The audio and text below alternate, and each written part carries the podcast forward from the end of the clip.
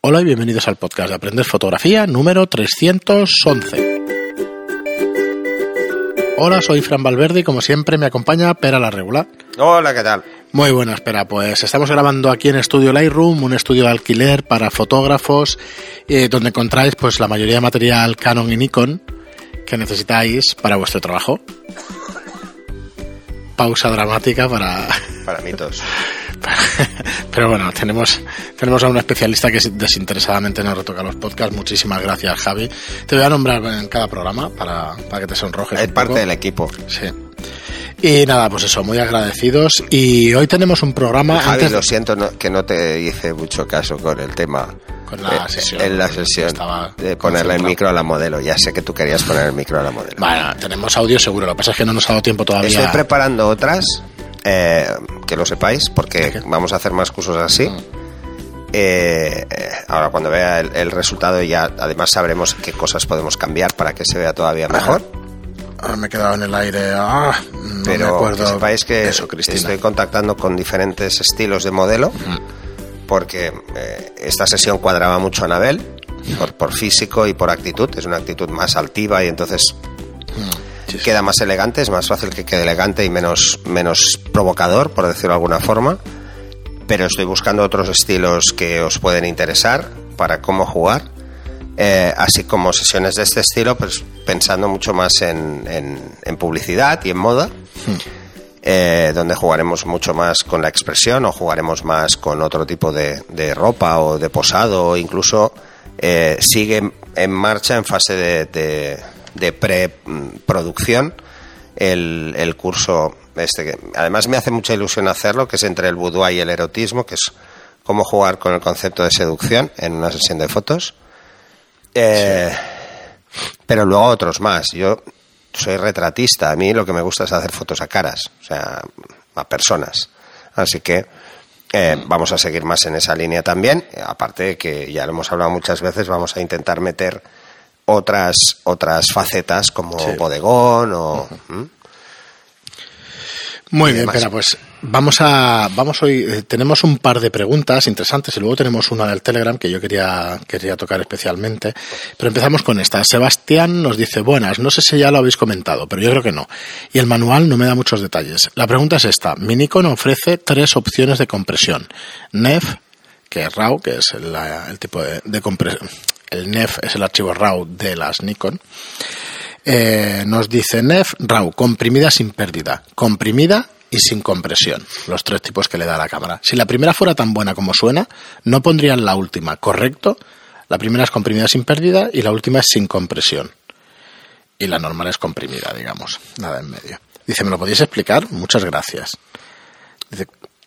a ver, una compresión sin pérdida lo que hace es eh, eliminar tonos iguales. O sea, si hay varias zonas en una foto que tienen el mismo tono, pues dice, mira, toda esta área es el mismo tono y solo tiene que guardar una zona y no pasa nada, ¿no? Eh, esto sería el, el mejor caso. Desde luego, la mejor forma de grabar es sin compresión. Ahí seguro que no se pierde nada. Nada de nada. De hecho, las cámaras profesionales no usan compresión. De hecho, separan los fotogramas. Eh, las red, por ejemplo, separan fotogramas. y la pregunta suya es esa, claro. Si la primera fuera tan buena como suena, ¿cómo no pondrían la última, correcto? Bueno, porque se puede confundir, coño, es un algoritmo al final, ¿no? Es un algoritmo, o sea, puede comprimir mucho si la escena es muy monocromática y muy uniforme. Pero si la escena, mm, imagínate, estás haciendo travels muy rápidos, estás jugando con muchos tonos, un, fondos muy vivos, no hay cielos ni cosas así que se ven más uniformes, pues no va a comprimir nada. Entonces, todos los procesos que conllevan compresión mm, usan más CPU de la cámara. Entonces, al usar más CPU de la cámara, pues te puede fallar otra cosa al final, ¿eh? O sea, no porque está todo muy calculado, pero, pero puedes meter un cuello de botella. Eh, si la sin, sin compresión es ágil porque tu tarjeta es rápida, no hay problema. El problema es cuando tienes una tarjeta que no es muy rápida, es mejor usar una compresión, porque entonces al buffer de grabación llega menos información. Pero si tu tarjeta es rápida, pues oye, sin comprimir, que ya lo harás tú cuando generes el vídeo. Ojo, ojo con esto también, ¿eh? Y os aviso, aviso a navegantes, eh, mucho 4K, mucho 4K, pero 4K es una putada, hablando claro. O sea, es una putada porque los, los vídeos pesan una barbaridad y trabajar con ellos necesitas un ordenador que parece de la NASA. al que le interese, hemos descubierto por fin, gracias a muchos de vuestros, de, de, vosotros, oyentes, y gracias a Javi me mandó un video tutorial. Eh, ya podemos editar el 4K con una relativa comodidad. ¿Por qué? Porque hacemos, eh, se tiene una función Premiere que es crear hacer proxies, que se llaman. Entonces lo que, haces es previsualizaciones con menos, con menos densidad menos densidad de tonos. Bueno, directamente y con, menos con menos resolución y tal. resolución y, puedes hacer más. Es cuatro veces menos, lo mete a 540. Bueno, puedes hacer la que tú quieras. Hay que dedicar un huevo de tiempo a generar esos proxies. Pero bueno, en este curso se tiró una hora, un par de horas haciéndolos y ya los tenías. Entonces ahora será mucho más rápida la edición. Y entiendo que no nos irá a tirones y funcionará mejor. De todas formas, nos llevará tiempo porque, claro, coge la toma, no corta Pensar que si queréis trabajar en vídeo 4K, depende del modelo que uséis a nivel de compresión, o sea, cómo sea de comprimido el archivo, si es muy comprimido casi siempre es fluido, pero tiene menos calidad, y si no es comprimido no es fluido, o sea, es lento de narices. Bueno, primero necesitáis un ordenador muy potente. Sí, efectivamente. Muy potente con un disco, sobre todo muy rápido. O sea, necesitáis una unidad de SSD o flash. Mejor flash. ¿Eh? es más rápida que un SSD. Y más cara. Y bastante más cara. Eh, pero bueno, es, es como el doble o tres veces más rápido que un SSD. Sí. Eh, si no, no podréis editar en algunos formatos en 4K, porque no, no tendréis suficiente rendimiento de disco. Por CPU no suele haber problema, por tarjeta de vídeo tampoco, pero tampoco, ojo, una tarjeta de vídeo que sea rápida ¿En qué se diferencia esto? Pues básicamente en el número de frames por segundo que es capaz de procesar cuando comprime luego para hacer el vídeo final. Si es un si el ordenador es rápido, tanto su CPU como su tarjeta de vídeo son eficientes, pues podéis llegar a 200, 300 frames por segundo. ¿Eso qué quiere decir? Que, que si llegáis a 300 y estáis disparando a 30 frames por segundo, pues estáis comprimiendo 10 veces más rápido eh, que lo que tarda el vídeo. Si el vídeo tarda una hora, pues en seis minutos estará, eh, estará el resultado final. Si resulta que no llega a los 30, pues es que no podréis ni reproducirlo, entonces tendréis un problema. Si llega justo a los 30, pues ¿qué pasará? Pues que para grabar una hora tendréis que estar editando durante horas, pero luego el resultado tardará una hora más. Así que te puedes volver loco. Eh, también es verdad, se nota muchísimo, volviendo al tema de la foto y eso, cuando tú haces una foto pared blanca y un detallito en negro, bueno, no ocupa la foto ni una décima parte o ni una cuarta parte de lo que ocupa con colores, con tal. Hostia, eso es acojonante. Al final está grabando información o qué coño está haciendo. Bueno, a ver, eh, si, si, no hubiese ningún tipo de compresión en los archivos, incluso en los archivos RAW, ¿vale? Eh, todas las fotos ocuparían lo mismo y no es así. Es que no es así. No es así. ¿Por qué no ocupan lo mismo? Eh, porque la cantidad de información que se guarda en función de la variación tonal es mayor o menor. Si hay mucha variación tonal y hay mucho más rango dinámico en la escena, pues ocupa más. Si hay menos, ocupa menos. Fijaros que, por ejemplo, eh, cuando disparéis en, en RAW y disparéis con un ISO alto, las fotos ocupan mucho más mucho más. ¿Por qué? Porque realmente está guardando la diferencia entre el ISO nativo y el otro. Entonces, mm, los cálculos de reducción de ruido requieren tener la doble información para poderlos ejecutar de una forma razonablemente buena. Entonces, intenta guardar cuantos más tonos puede mejor, pero tenéis que pensar que cada paso que subís de ISO vais perdiendo progresivamente rango dinámico, se va haciendo más estrecho y al final pues acaba guardando información que sirve de poco. Porque los tonos se los está inventando, no, no puede hacer otra cosa. Y por eso aparece el ruido. Muy bien, pero pues eh, la última pregunta. El ruido por sí solo ya genera tonos. Ya sí, claro, ya es información. Así que, Ya está poniendo ruido, está poniendo píxeles y de todo. Y por último, en iBox, Manuel David nos dice, Anabel, primero, Ah, Gracias. Y después nos dice, todavía no me matriculo en los cursos, pero ya ando preparándome que en un par de meses cambio de trabajo y tendré el tiempo y dedicación necesarios. De momento, Los disfruto mucho por el podcast y voy de poco a eh, voy poco a poco poniendo en práctica tanta sabiduría que comparten. Nada, pues muchas gracias. De hecho, no, no nos habéis avisado lo que dijimos de, de poner como método de pago PayPal en los cursos. ¿No y eso. dicho nada? No, en principio no. No sé si me ha pasado algún comentario, pero en principio no. O sea que ya diréis Es que si os creo interesa. es- afectará más a, a gente de- del otro lado del de charco. Sudamérica. Cuando lo estaba leyendo, supongo que Manuel David eres, eres de, de por allí, de Sudamérica.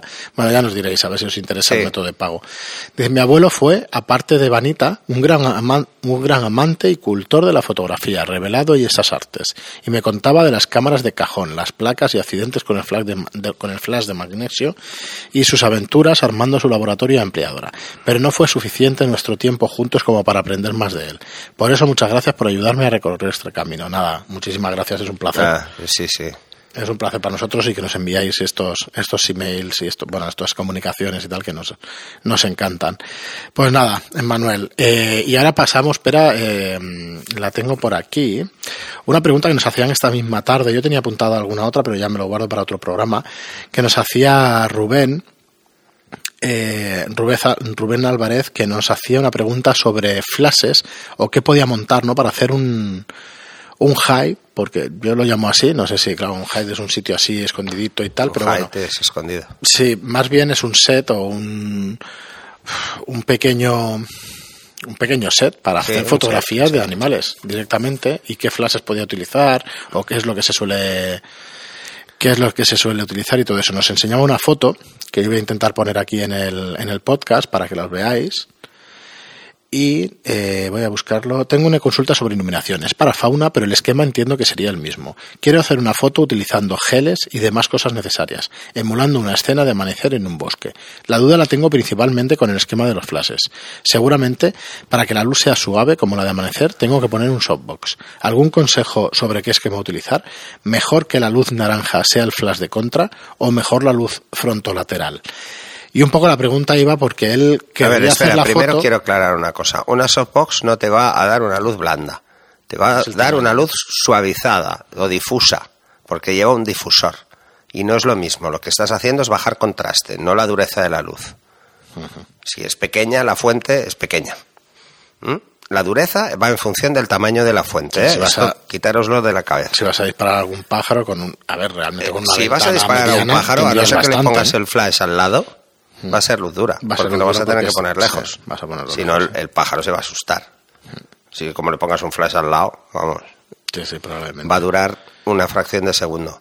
A ver, el jugar con geles es muy importante cuando estamos en exteriores. Es muy importante porque la luz del flash se corresponde con la luz día a mediodía. Si yo quiero trabajar con una luz mixta, que es la luz que hay ambiente más el flash, debo bajar la temperatura del flash, que está a 5500.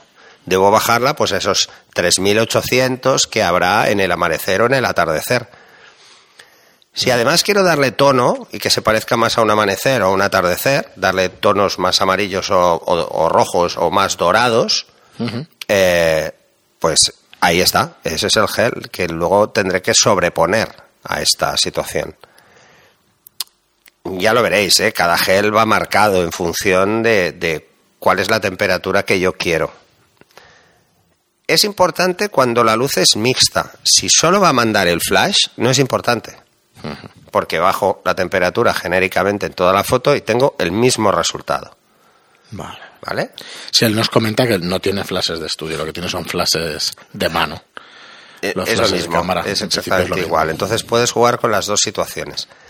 De entrada, igual a la luz. O sea, si tenemos que estamos eh, a última hora de la tarde, pues tendrás 3.200 a 3.800 kelvins, o a primera hora de la mañana, que tendrás lo mismo, pues de entrada, igual a tu flash esa luz. Así no romperá el flash la atmósfera que ya tienes, ya está hecha, no hace falta meterle otro gel. ¿Vale? Ya está, ya la tienes. Esa es, esa es tu escena. Y evidentemente disparas a esa temperatura. Y no estarás alterando la atmósfera, o al menos la alterarás en lo menos posible. Si luego además quieres jugar con geles y para dar tonos concretos, pues por ejemplo un dorado que te recuerde más a ese, ese amanecer de verano que es como un poco más dorado, pues usas otro flash y ese es relleno. para dar ese tono, pero que la temperatura global no se vea alterada.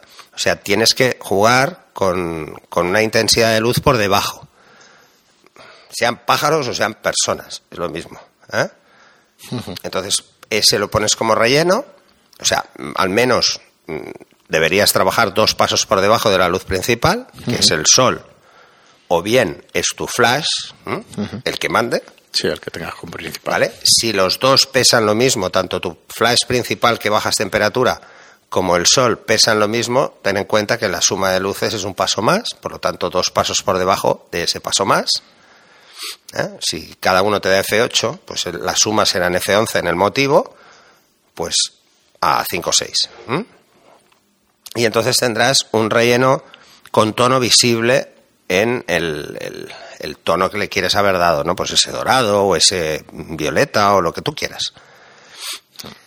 Tendrá tono, pero no dominarás la escena por completo con tono que no corresponde.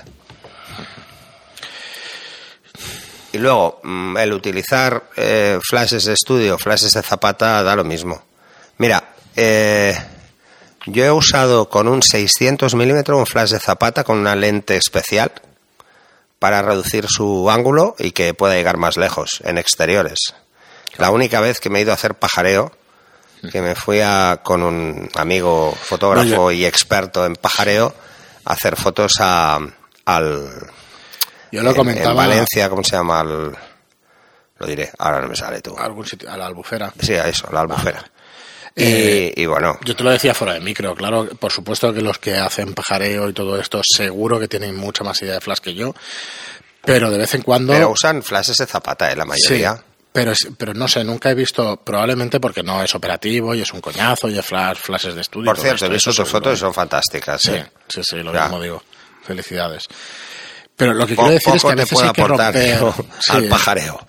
A veces hay que romper un poco también el tema del tabú. O sea, no se vea ni Dios con un flash de estudio con un pájaro. Pues oye, póntelo tú. Intenta hacerlo. El único problema que tienen los flashes de estudio para este tipo de fotos portable, lo poco... es la movilidad. Claro, ¿Vale? Es, es, claro, aunque sea un portable, hay que poner un trípode. Cosa que con el flash de Zapata lo pones en la base de soporte y lo dejas en el suelo, lo dejas donde te dé la gana. Eh, las fotos que nos o lo subes a un árbol, lo atas con, con, una cinta y se aguanta, cosa que un flash más grande no. Eh, los flashes de, de, Zapata son muy útiles para muchas cosas. Por cierto, Además, no es un no solemos usarlo, al menos en exteriores, no se suele usar como fuente de luz principal, porque es que no puede. No puede superar al sol en luz.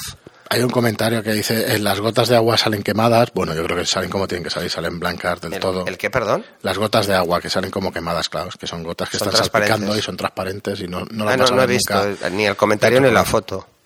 Bueno, no tiene, no tiene mayor importancia. Yo, vamos, mm, me parece, me parecen estupendas. Yo he visto las fotos, no me ha dado tiempo a contestar. Mm. No, que estamos grabando, eh, estamos aquí. No, porque las fotos las ha subido justo cuando salía de casa yo para venir aquí. Sí. Entonces no me ha dado tiempo. Sí que te veo, eh, pues eso, flash de... Yo lo que quería decir es que a veces hay que romper un poquito de tabú, hay que probar cosas distintas de las que se han hecho tradicionalmente. Claro que un, fotógrafo de pájaros sabe perfectamente lo que es un flash y sabe ponerlos. De hecho, eh, estás poniendo hasta seis flashes por lo que dices y tal. Pero ya, atrévete a hacer alguna cosa como lo que estás preguntando, decir, bueno, ¿qué tipo de color, qué tipo de gel? Si yo lo que quiero es tocar lo menos posible en Photoshop y hacer la foto con la toma más natural del mundo, ¿qué, ¿cómo es lo que tengo que hacer? Pues eso. A ver, si lo que quieres, si lo que quieres es eso, ya lo, ya lo haces, ¿eh? ¿eh? De hecho, evita, por ejemplo, los flashes frontales para tener más contraste y un poquito mm. más de textura. Eh, pero claro, si el pájaro en cuestión tiene unos tonos muy vivos, tendrás que jugar con una luz frontal, porque si no vas a perder eh, saturación de esos tonos. se van a ir más oscuros. Ha seguido con la conversación. Es, jugando. Estamos, grabando. Dice, gracias, espera, me falta lo que quiero empezar a hacer ahora. Perfeccionar las luces, que de momento solo me preocupé de iluminar la escena sin preocuparme de sombras. Y ahora te lanzo, te lanzo una para Poder, poder bajar ISO, que suelo disparar a 1.250, 7.1 e ISO 100. Ah, perdón, ¿a cuánto? A, ISO, eh, a 1.250, F71, ISO 100. Bueno, y bueno, sí. Más que nada por, porque tienes un problema con la velocidad de sincronización. Eh, y si usas high speed no te llega el flash. Esa es la diferencia de un flash de zapata. Un high speed no llega, no llega a una distancia como para pájaros. Eh, sí, luego nos envía una foto de un búho donde ponía el flash en la segunda cortinilla, eh. entonces salía la estela del búho y al final congelado. El búho al final, lo que te iba a preguntar si lo habías hecho sí. pero ahora te leo. Ah, vale. Y son así, son así. Sí, no te preocupes, espera, si luego ya escribes eso. Y lo que nos dice es, sobre todo busco eso, que quede muy natural, porque soy only raw y no quiero hacerlo con Photoshop. Quiero el resultado en cámara. Sigo currando, un saludo a todos. Pues nada, un saludo para ti también y gracias por, por el comentario, por preguntarnos aquí por Telegram y eso. Y vamos, yo la foto es fantástica. Es claro que es mejor la foto en cámara, yo también estoy de acuerdo. Mira, ves, por ejemplo, esto que has hecho a segunda cortinilla. Hmm. Mira, el otro día nos preguntaba gente cosas de estas. ¿Para qué? Eso que pues has hecho a segunda cortinilla te ha quedado así porque el búho tiene las alas muy blancas y por eso ves toda la estela del vuelo de las alas, el, el batir de las alas. Además se identifica que ha batido las alas dos veces, de arriba abajo. y, y, lo ves enseguida. el movimiento de espiral y sí Y entonces, por eso queda bien. Si fuera un cuervo no verías nada, no verías diferencia eh, entre, entre primera y segunda cortinilla porque el vuelo no tendría. O sea, no, no habrías conseguido hacer nada. Probablemente no, no habría iluminado nada más. Entonces, el efecto es muy a romper moldes a decir, oye, voy a utilizar técnicas que solo se utilizan en un, en un tipo de fotografía. Pero es un poco como la Mira, fíjate, por ejemplo, en la primera, o sea, fíjate que solo ves una parte significativa de estela. Cuando sube más las alas, cuando las baja pierdes estela, porque la parte mm, superior de las alas es más oscura y ves cuando están arriba que se ve como muy blanca la estela. En estos casos también puedes usar el, flash en estrobo, que es ponerle una frecuencia que te dispare varios destellos. Entonces el, verás como el, mismo búho varias veces. Pruébalo, pruébalo, porque he visto algunas fotos de nocturnas así de, búhos y de lechuzas usando el, el estroboscópico y como tienen un vuelo como muy recto, es muy fácil calcular el desplazamiento, ¿no? Entonces lo pones para... Es un vuelo de, ave de, rapiña, o sea, va a cazar un ratón o lo que sea, o sea, que no es un vuelo súper lento. Entonces probablemente veas verás al búho como fantasmagórico, ¿no? Como varias veces el, el búho en diferentes fases del vuelo. Y eso puede quedar muy chulo. Pruébalo, no sé, igual te apetece. Sí, sí, igual lo has hecho ya, ya nos comentarás, ya nos comentarás. Pues nada, muchísimas gracias Rubén por escribirnos desde, ahí, que ya ves que estamos intentando por lo menos daros respuesta a todo. Yo soy incapaz porque pasa el búho y ni me entero. o sea, yo esto lo admiro mucho. Me gusta mucho el Yo admiro mucho este tipo de trabajos y, y los pájaros y tal, porque es que yo no tengo paciencia para esperar a que el pájaro pues beba agua o levante el pico o no tengo, es que no tengo. En cambio con una modelo pues estás ahí a ver que la levanta baja la barbilla, sube la mm. barbilla, se lo digo yo y lo hace. Bueno, tendrás que ensayar con un perro porque con un pájaro no te va a hacer caso. Con mis perros puedo hacerlo también. Me hacen más caso. Con mis hijos es más jodido, no me hacen caso. te iba a decir. Muy bien, pero pues nada, ya nos perdonaréis estos tres episodios de una duración un poquito más corta, pero es que tenemos la garganta que no, no está para tirar cohetes. Gracias de todas maneras por todas vuestras preguntas, por estar ahí, por vuestras suscripciones, por los comentarios en iVoox por los, y por las cinco estrellas en iTunes, como os digo siempre. Gracias y hasta los próximos programas. Hasta el siguiente.